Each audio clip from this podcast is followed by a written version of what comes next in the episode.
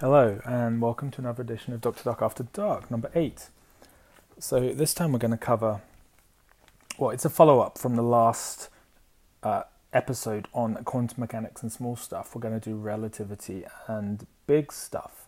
So this is the kind of the second of the two great physics theories of the 20th century, which of course, you know, Einstein was the architect, but not the only person involved. And then in the subsequent episode, we can start talking about how these theories might be combined. But let's get some of the basic stuff done. It's all interesting stuff. So relativity really has two parts to it. First of all, there was special relativity, which was first published in 1905. As I mentioned before, this was Einstein's Annus Mirabilis, where he had four remarkable papers which one could argue all were worthy of Nobel Prizes. And as I still think, probably the greatest year of any scientist ever in terms of impact. And then general relativity followed up 8 to 10 years later, depending on your point of view. Now, special relativity really was... This was the first time where Einstein had pulled everything together to show that this concept of space-time. So instead of having three spatial dimensions, which we all very aware of, so left, right, up, down, and then near and far, the idea that actually you don't have three spatial dimensions and time, it's actually space-time. It's one of the same thing. And so if, in effect, if you're... So if you're moving in space, you have to give a little bit of time. This is where the whole concepts of time dilation and length contraction start to come from.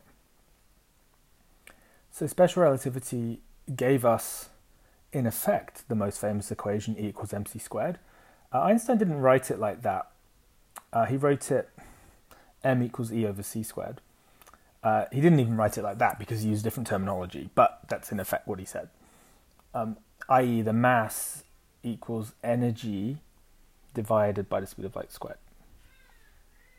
Now, special relativity was also, in effect, it solved a problem that had come up. I think in 1887, around then, there's a famous experiment by Michelson-Morley, called Michelson-Morley experiment, where people thought that there was some form of kind of ether out there, that would mean that if you measured the speed of light in the three different spatial dimensions, then it could well have different speeds. Now in 1887, which is pretty cool, they showed very much so that the speed of light in all three perpendicular directions that you have in the three-dimensional world was identical. And so, in effect, their experiment came out of a negative result. It was the same. And one of the, you know, there's two key postulations of special relativity, which again don't really sound like much, but they do lead to very interesting implications. First of all, which...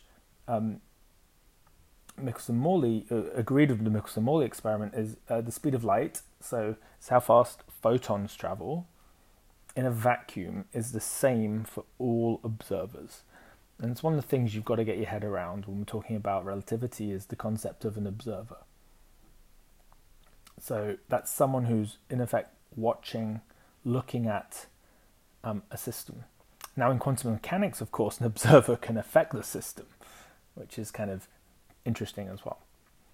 And the second core thing is that, so laws of physics. So the laws of physics are the same for all observers in any reference frame. And this is where you get the term relativity.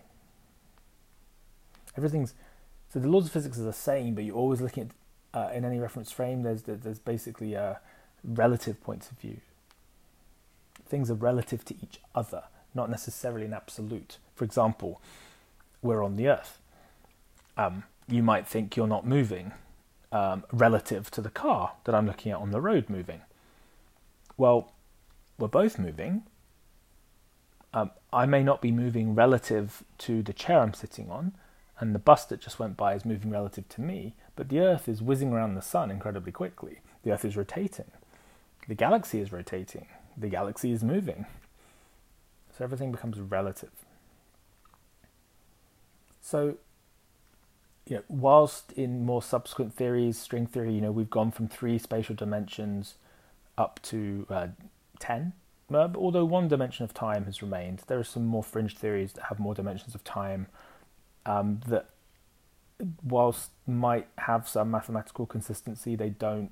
They haven't really. There's just zero evidence that they're true, right? And at the end of the day, we have to be evidence-based. But special relativity was really what introduced the world to the concept of space-time. So weird things happen with it.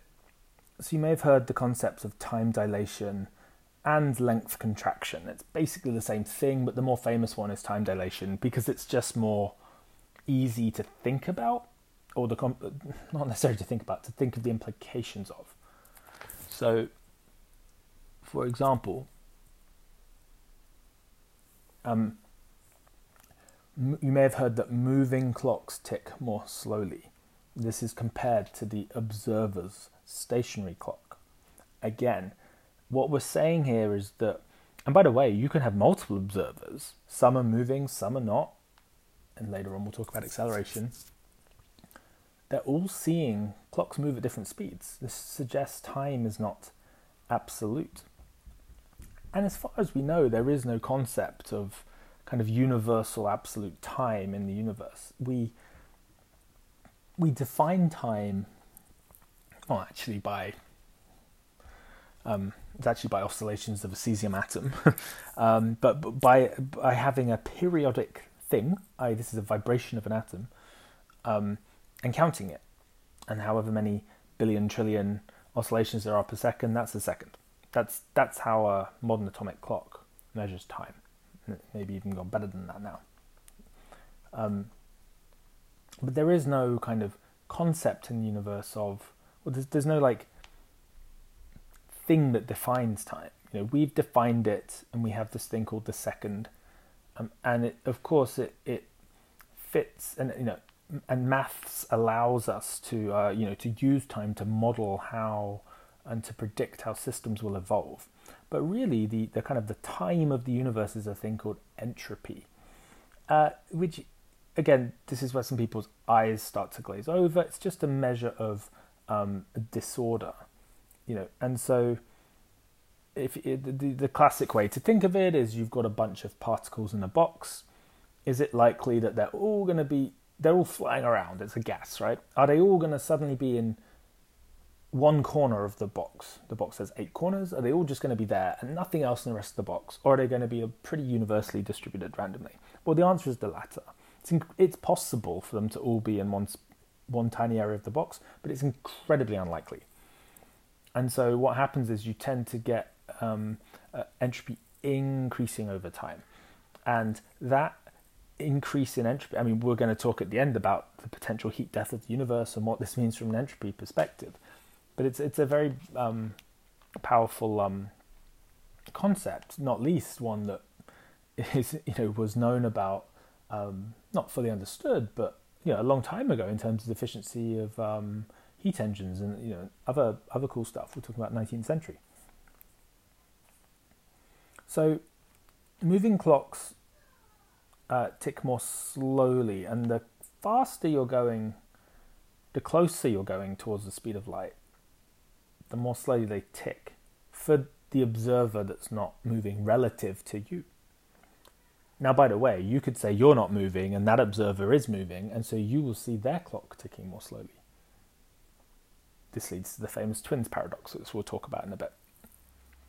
And by the way, to have a, I mean, it's actually pretty simple math, and there's plenty of YouTube channels that derive this. It's actually not crazy maths.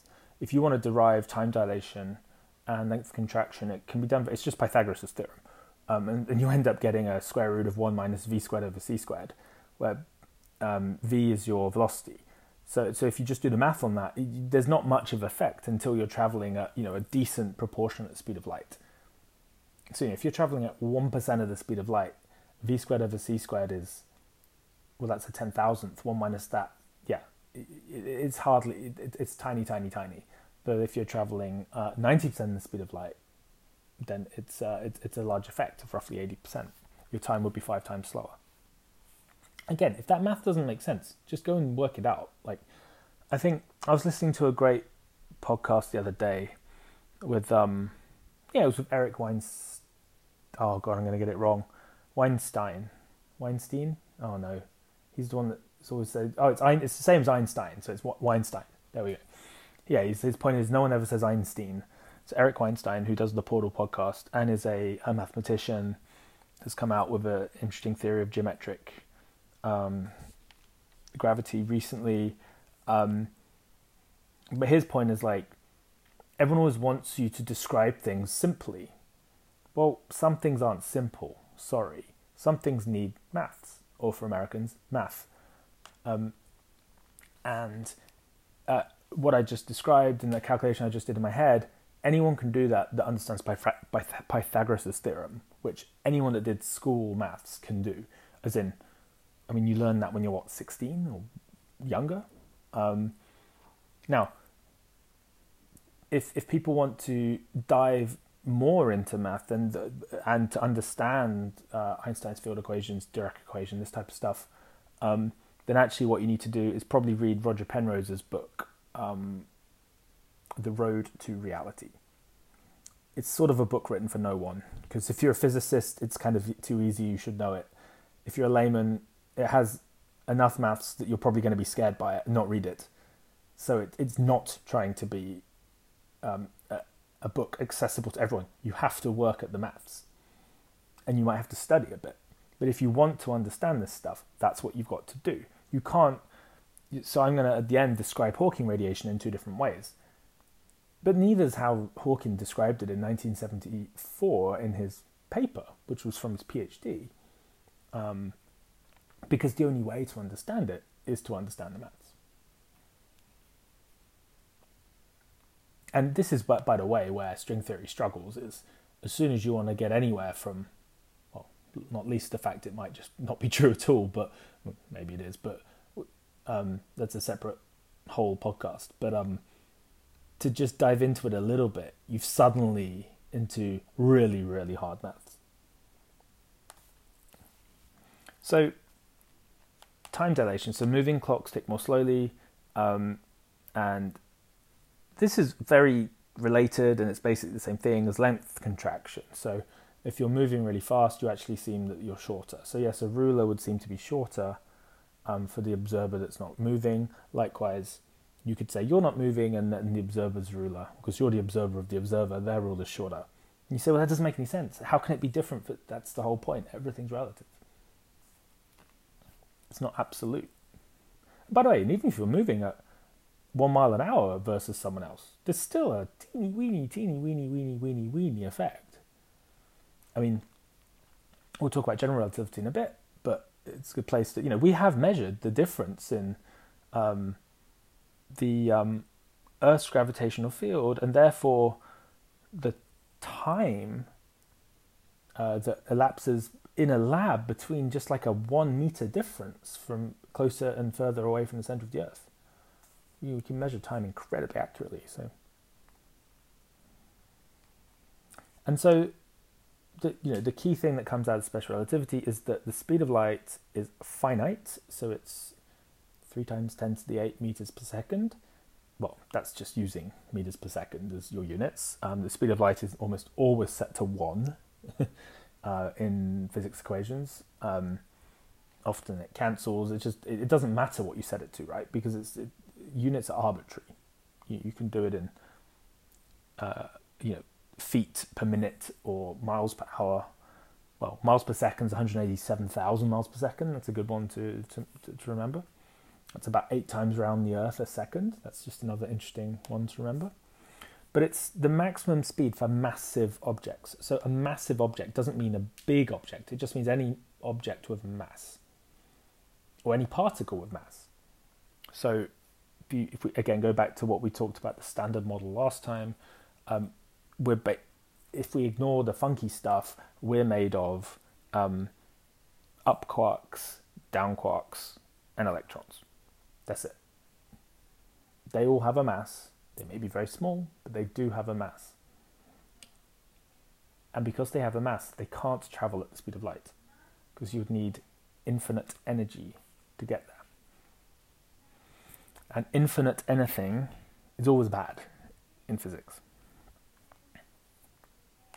Not necessarily always bad in maths, but in physical systems it tends to be bad. Now, likewise, if you therefore don't have a mass, so like a photon, you can have energy, but you don't have to have mass. Because E equals mc squared isn't really the full equation, because you actually have a momentum version of it, a component as well. So everyone likes to simplify things, and so E equals mc squared is what you hear about, but it's really not the equation. Again, I don't suggest reading Einstein's original paper because it's in German, unless you read German. But there are translations, so they're not long papers. So this was 1905, and then he started working on what became general relativity. Now, most people would say that was 1915 or so when that was published. I can make an argument it was 1913 when he made the first paper that really showed basically a geometric interpretation of curved space-time. And what he's adding in from special relativity is how acceleration. So if you noticed before, we were talking about traveling at a speed. We weren't talking about accelerating to that speed. And that makes things more complicated. So general relativity, which adds acceleration into it, adds some very interesting other dynamics, like gravitational time dilation. So in Interstellar, lots of people probably saw it. So you remember that scene where some dude is above this planet, and then they go down, a couple of them, onto the planet for a couple of hours, and they're in this ocean, right? And it's the planet's like super duper big. And actually, the gravity there will be very, very high because the mass of the planet's very big. And, basically, 20 years would have a pass for the person. I can't remember what it was, for the person orbiting. But these guys on the planet, like 2 hours passes. And this, again, is relative to each other. And because one ages, actually, you would actually see the difference. So we've done that experiment, right? People think it's science fiction. No, no, no, no. We have clocks, atomic clocks, that have been put on a plane, flown around the world.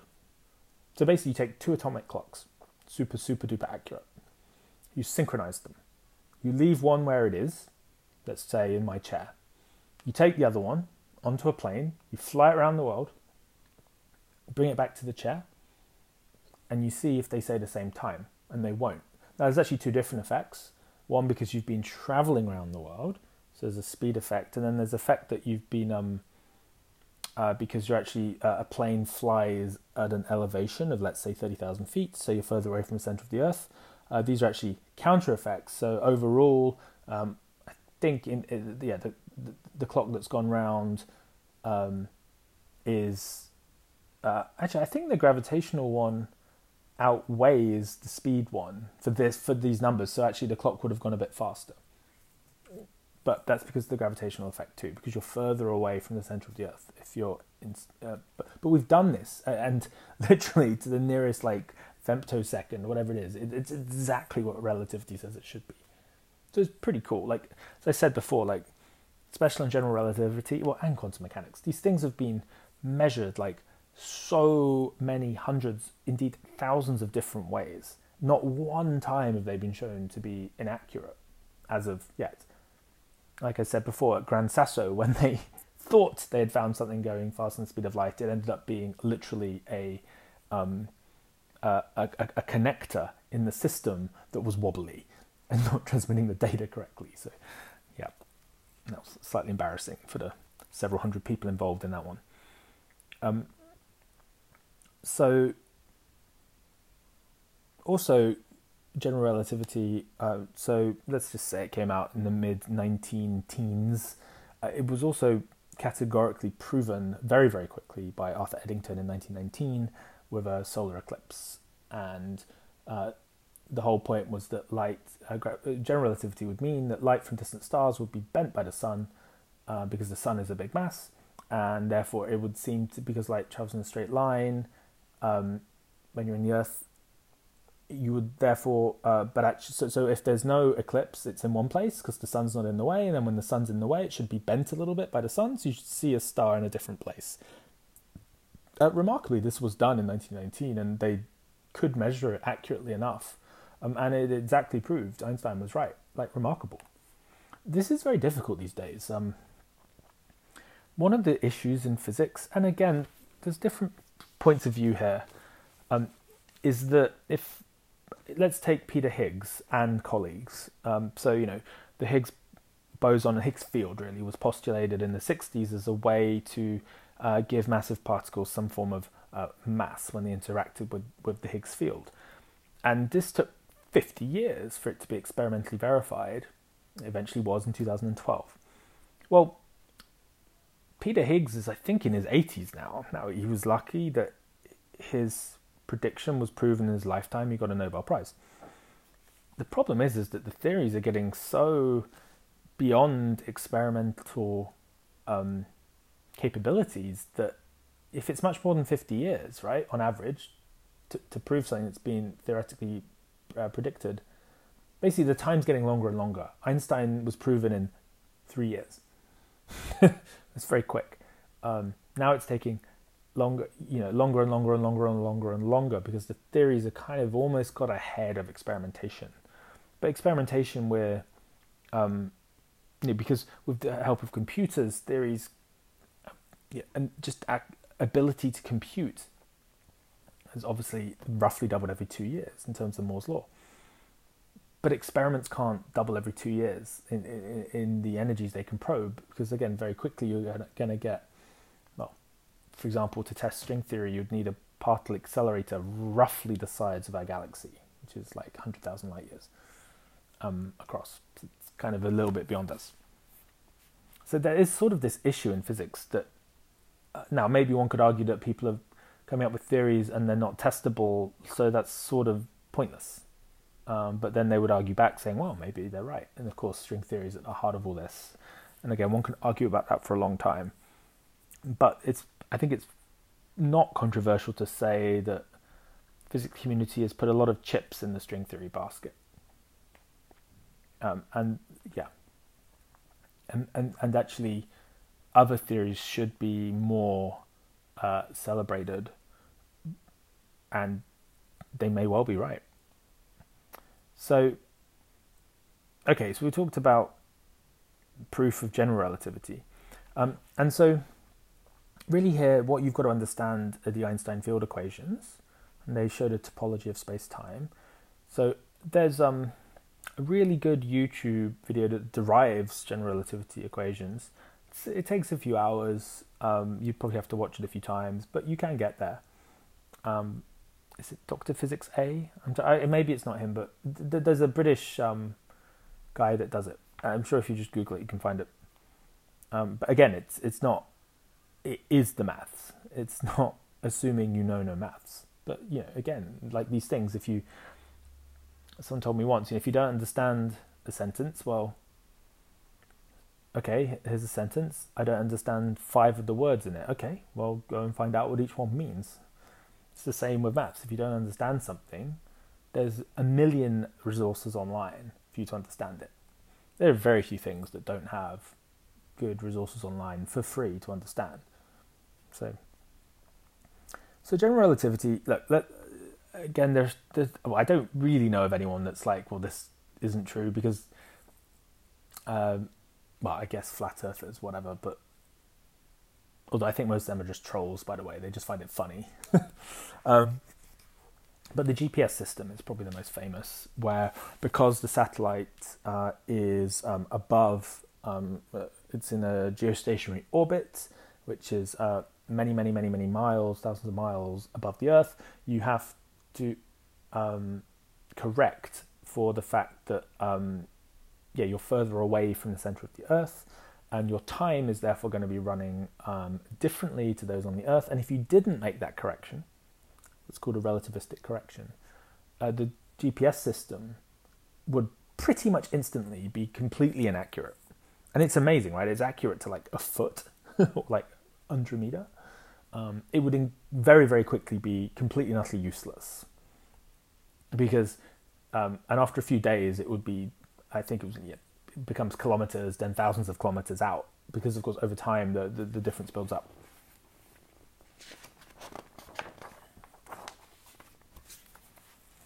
Okay, so that gets us to the kind of twins paradox, which is probably the most famous paradox in when you talk about relativity. I talked to my 6-year-old about it. You know, if him and I get on a rocket and travel long away from the Earth for several years, and then come back to Earth, then his brother and his mum, well, his younger brother will be older than him. And this is true. And it's like, well, wait a minute, if you're twins, how can possibly, well, how can you, an older brother become younger than his younger brother?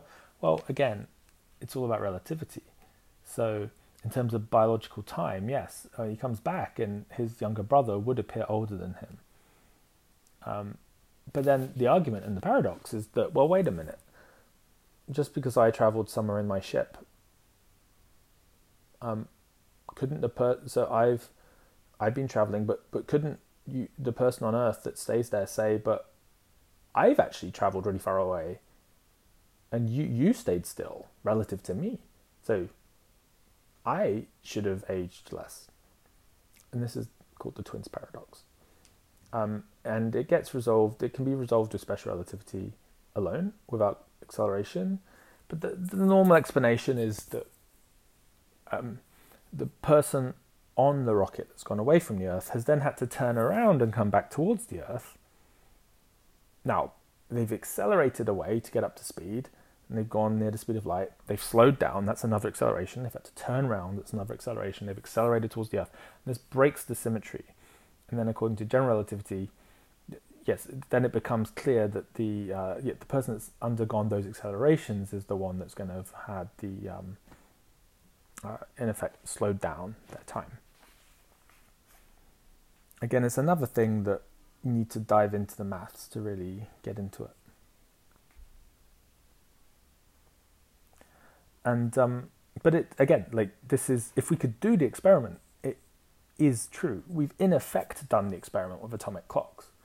It's just that doesn't really grab your imagination, because an atomic clock's just like, you know, the size of a cardboard box or a bit bigger. Well, you can get them about the size of a normal size storage box, and you can pick it up, and but just no one cares what it is, right? It's much more visceral to see, if we could really do an experiment with identical twins, how cool would that be? Now, we actually know it would be true. I don't think there's any credible physicist that thinks it wouldn't be. And you would see one of the twin come back to be younger. But we can't travel fast enough. So even if we, so like I said, we speed of light is what, 187,000 miles per second. So if we put it into miles an hour, we have to times it by, 3,600. Let's just say 1,000. Well, times it by 3, we get to about 1 million. So it's about 1 billion miles an hour. Well, we can travel at slightly under that. The fastest space rocket we've ever done, I think, goes to about 40,000 miles an hour. So versus 1 billion miles an hour, okay, so 0.1% of 1 billion is 1 million. So 0.01% is 100,000. So we've done about 0.004% speed of light, roughly. Nowhere near. But if you traveled at that speed for long enough time, yes, there would be a tiny, tiny, tiny change in your time relative to your twin. But again, you really got to get to to see significant effects, you got to get way beyond kind of about a quarter of the speed of light. Okay, so that's kind of relativity very quickly. And I wanted to quickly touch on the first, pretty sure it's the first place where relativity and quantum mechanics was sort of meshed together. And this is called Hawking radiation. So this is what Stephen Hawking was his most famous piece of work in the physics community. He realized that in a black hole, where previously they were thought of as these basically huge massive objects, they basically have three numbers associated with them. Someone said once a black hole has no hair. They're very boring in some ways. Now, we sort of know they're not now, because they can have giant jets coming off them, all sorts of stuff. But if you know the mass of the black hole, its charge and its spin, it's all the three numbers you need to know. And if you know those three numbers, I think I'm right in saying that any black hole should basically be the same as any other that had the same three numbers. But Hawking realized that at the event horizon, some funky stuff can happen. So the event horizon is where the escape velocity. So what does that mean? So if you're on Earth, you need to be traveling at about 11,000 meters per second. So about 11 kilometers per second or so, to have enough velocity to escape the gravitational pull of the Earth forevermore. So if you travel at that speed and just aim your rocket in any direction, then you will not orbit the Earth, you will fly away from the Earth and escape it. And that's the speed we have to get to when space rockets go into Earth, into orbit, to escape from the Earth's field.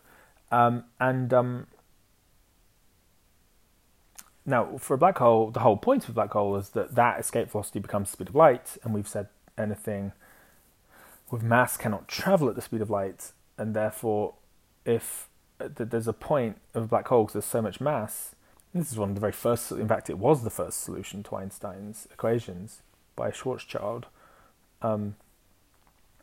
showed that this kind of black hole should exist, which kind of people thought was crazy. They thought, oh, this can't be right. Of course, now we've even imaged one, as we did a couple of years ago, which was amazing.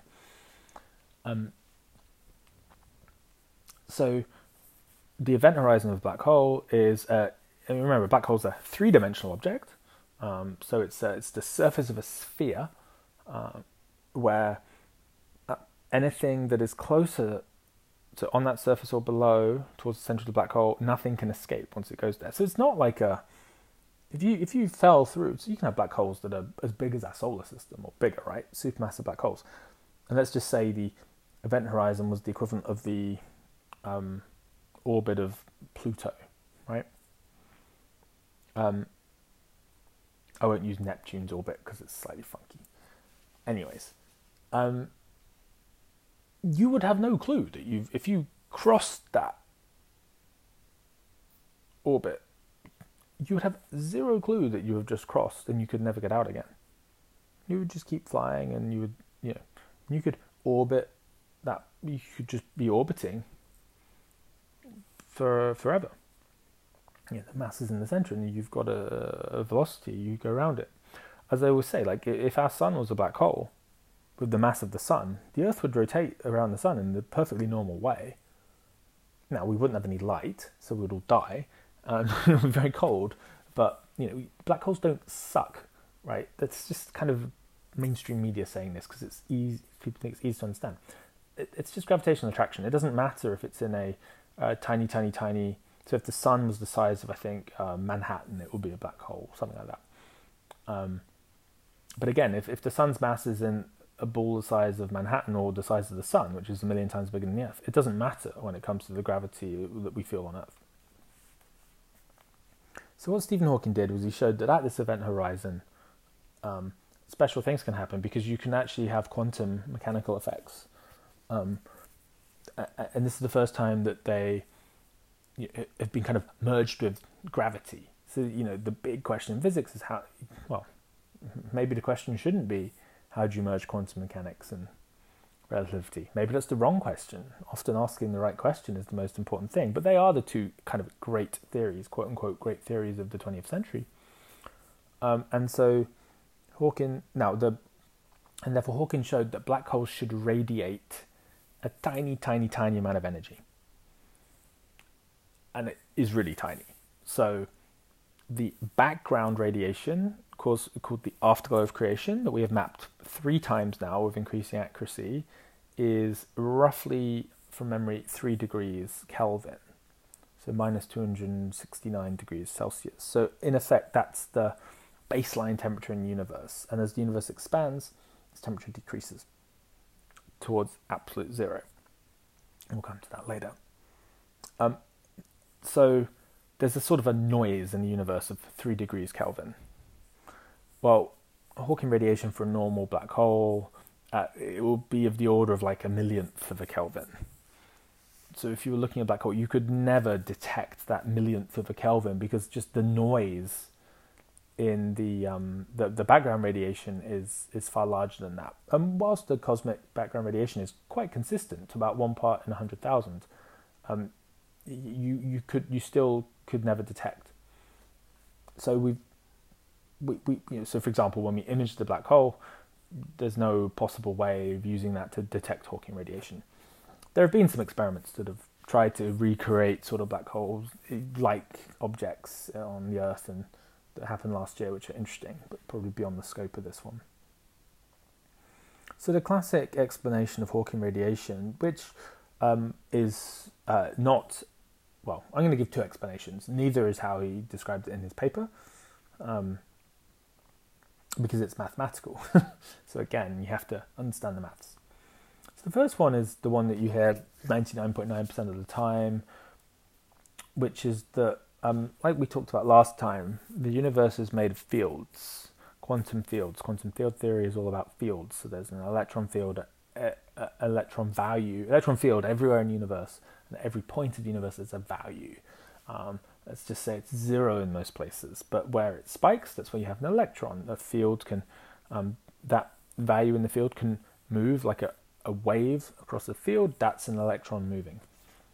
There's a top quark field, a bottom quark field, a Higgs field, etc.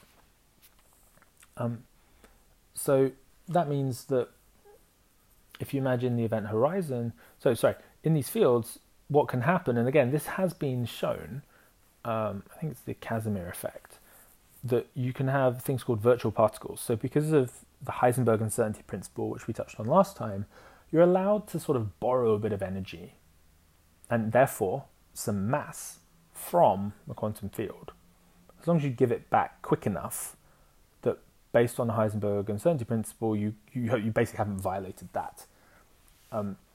So what happens? So there's no such thing as nothing, really. If you look, if you could magnify is kind of a bad word, but if you could look close enough at what's going on in a quote-unquote vacuum, really it's a whole party of these what are called virtual particles being made. So you might get a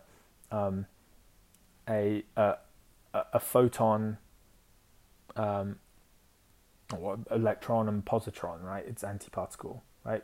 Created, and then they can annihilate with each other. And if that happens fast enough, you haven't violated any rules, which is, i.e., you haven't created any energy out of nothing, because they annihilate back, and you're kind of, you've squared it off. And so at the event horizon, one explanation is you can get a virtual, so let a particle-antiparticle pair, let's say electron-positron, or photon, antiphoton, and basically that's exactly at the horizon. They're physically slightly separated when they're created. One is inside the horizon, one is outside the horizon. One can therefore escape, one can't escape. Because something's escaped from the black hole, in effect, it must have lost some mass. And therefore, that's the radiation, and eventually black holes will evaporate. For a black hole that is of the order of this, if our sun was a black hole, I think you'd be talking something like 10 to the 50 years for it to evaporate. And for the largest black holes, maybe 10 to 100 years. That's 10 with 100 zeros, so that's like, or 1 with 100 zeros. Not going to happen. The famous number of Google. Not going to happen quickly. So this is like, one explanation. There's another one, which is which I heard first from Dr. Paul Sutter, who does Ask a Spaceman, which is a great podcast, which is more based upon fields. As I said before in the last episode, we live in a universe of fields, not of particles. Particles come from, they're emergent from the fields. So basically it goes that when you have a formation of a black hole, that the event horizon is just forming,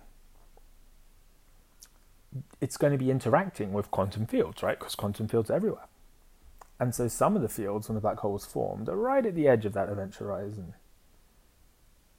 And therefore it means that because of time dilation that we spoke about before, so any particles near that event horizon, so any excitations in that field that are near the event horizon, because of time dilation, that in effect their time from our, where we're observing the system from afar, is going to be slowed down gigantically by the gravity of the black hole.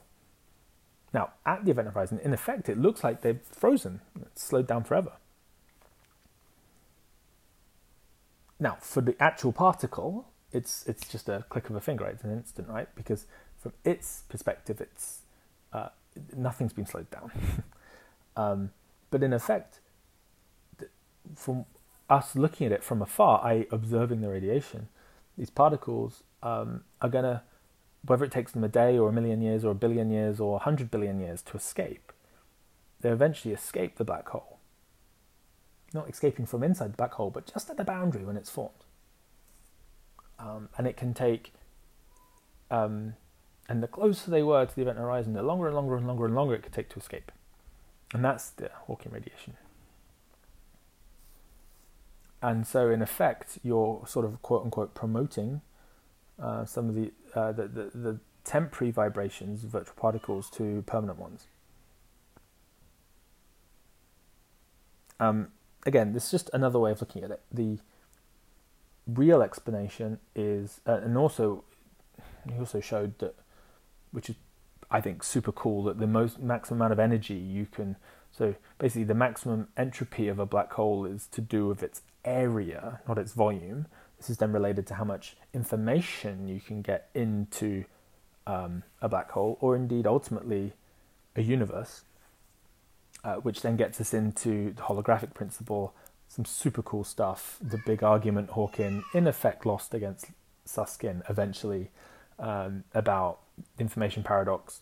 You can't destroy information. Susskind won the argument ultimately. Hawking did admit that. But again, it was like a 20-year or something crazy argument, more of a discussion, and it was, because of Hawking's brilliant questions and theories, it completely shifted the way, people think about what the universe really could be. So if you look up the holographic principle, this is all kind of very interesting stuff. But again, really hard to. Again, you could watch World Science Festival, watch people like Raphael Bousso talk about this. But again, it's all very, unsatisfactory because there's no maths in it. It's not something. Yes, there's some interesting concepts, but once you've heard the concepts, to dig deeper, you suddenly have to kind of cross the chasm of the maths. So like we said, so large black holes can live up to 10 to the 100 years. Long time. By the way, you can have tiny black holes. So, theoretically, when the LHC was turned on, right, you had this whole conspiracy theory that it would create a black hole that would swallow up the Earth. And of course, physicists are great because they're like, well, no, it's not going to, because Hawking radiation will just mean those tiny black holes will last literally a femtosecond. And then, of course, media's like, so Hawking radiation's been proven to be correct. And of course, physicists is like, well, no, I mean, you can't prove it because we can't experimentally measure it, but we know that would happen. It's fine, don't worry.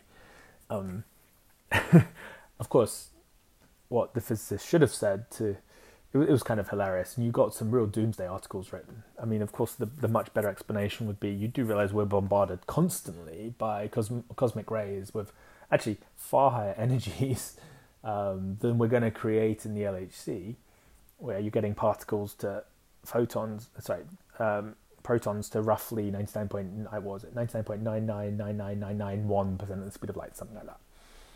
And by the way, these cosmic rays hit the Earth like literally constantly, and they're not creating black holes that are engulfing the Earth. So just please chill out. So I'm sure the scientists knew that, but it's sort of hilarious what was written back in whenever it was turned on, 2010, 11. But it is kind of funny that it's a bit like the Higgs field.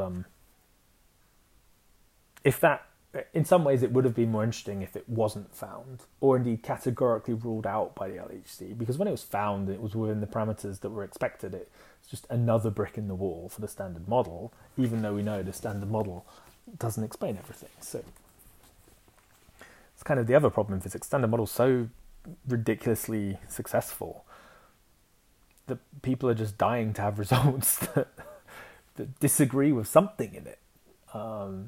Because we know it's not, well, actually that's not true. We don't have, it doesn't emerge from another proven theory yet. Anyways, this kind of gets us, interestingly enough, to how the universe ends. So my 6-year-old asks me quite often what happened before the Big Bang, and it's a question that many kids ask, and adults too, and it's a good question, and it's a question we don't have an answer to. There are theories.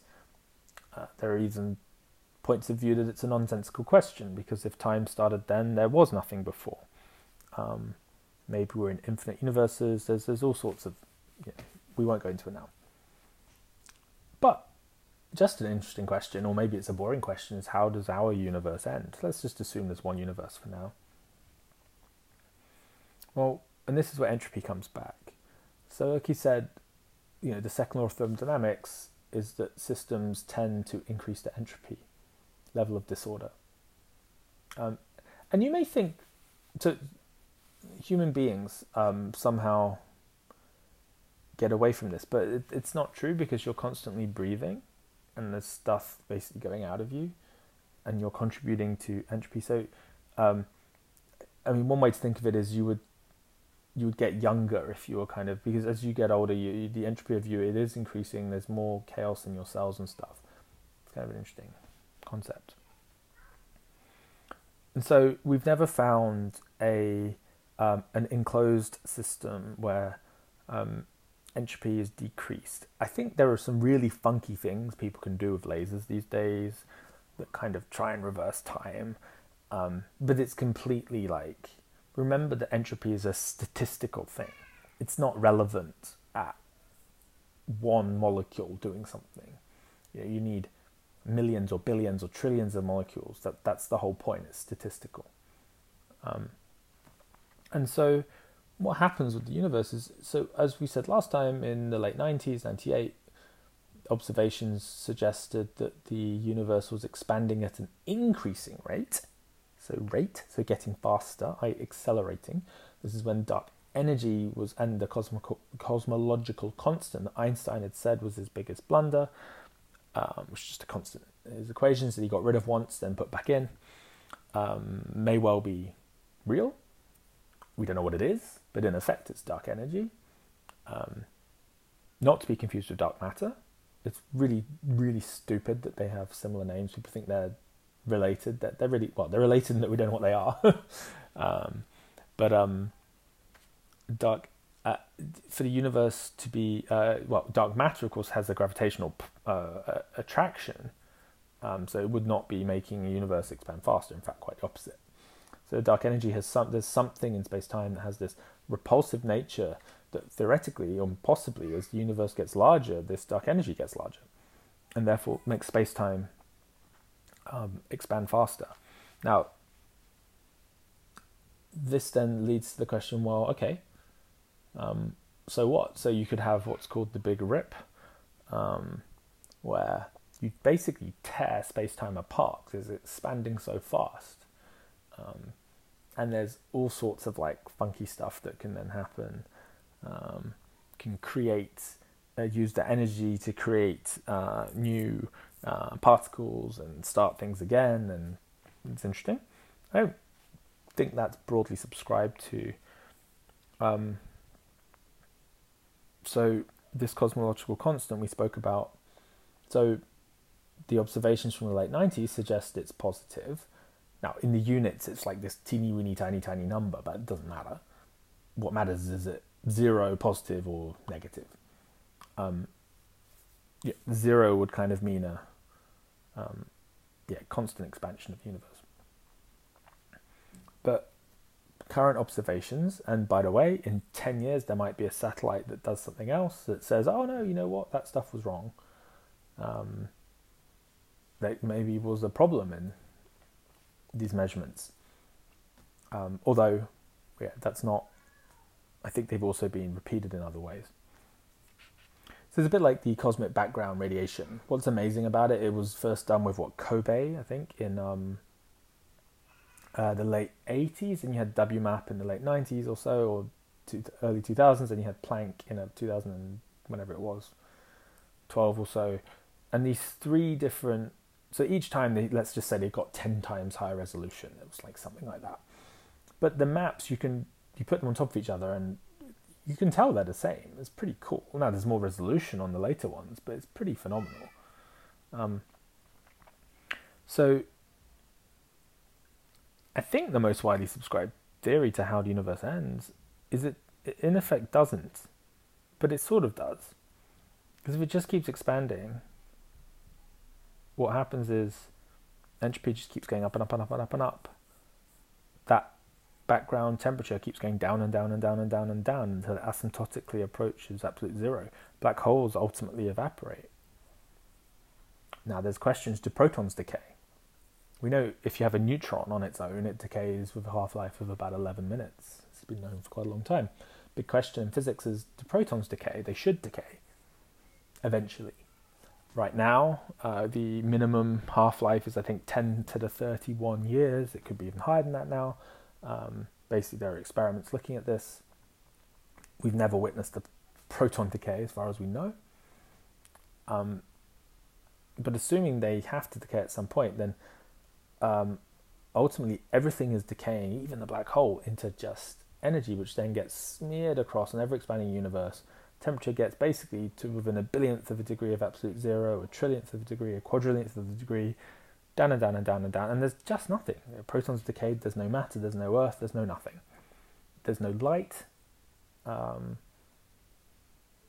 really in the universe. I mean, yes, you'd have photons, but they're going to have wavelengths that are so long and energy so low that that's where you ultimately get to, just a massive nothingness. Still theoretically kind of time, but yeah. Now, it's a pretty depressing way to end. This is, you know, a long way ahead.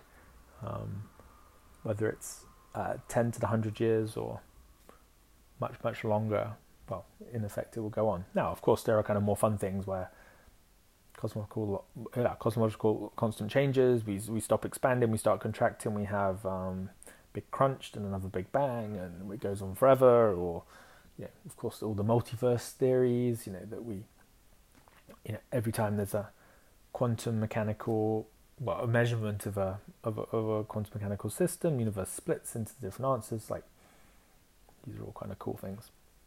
But there's no evidence that, as of now, that cosmological constant is negative. People that think it may have been in the past, especially in times of inflation, lots of cool stuff. But as I explained to my 6-year-old, like, you know, not knowing is, yeah, there are good questions that we don't know the answer to, and there's nothing wrong with that. Okay, I'm going to leave it at that. Thanks very much for your time.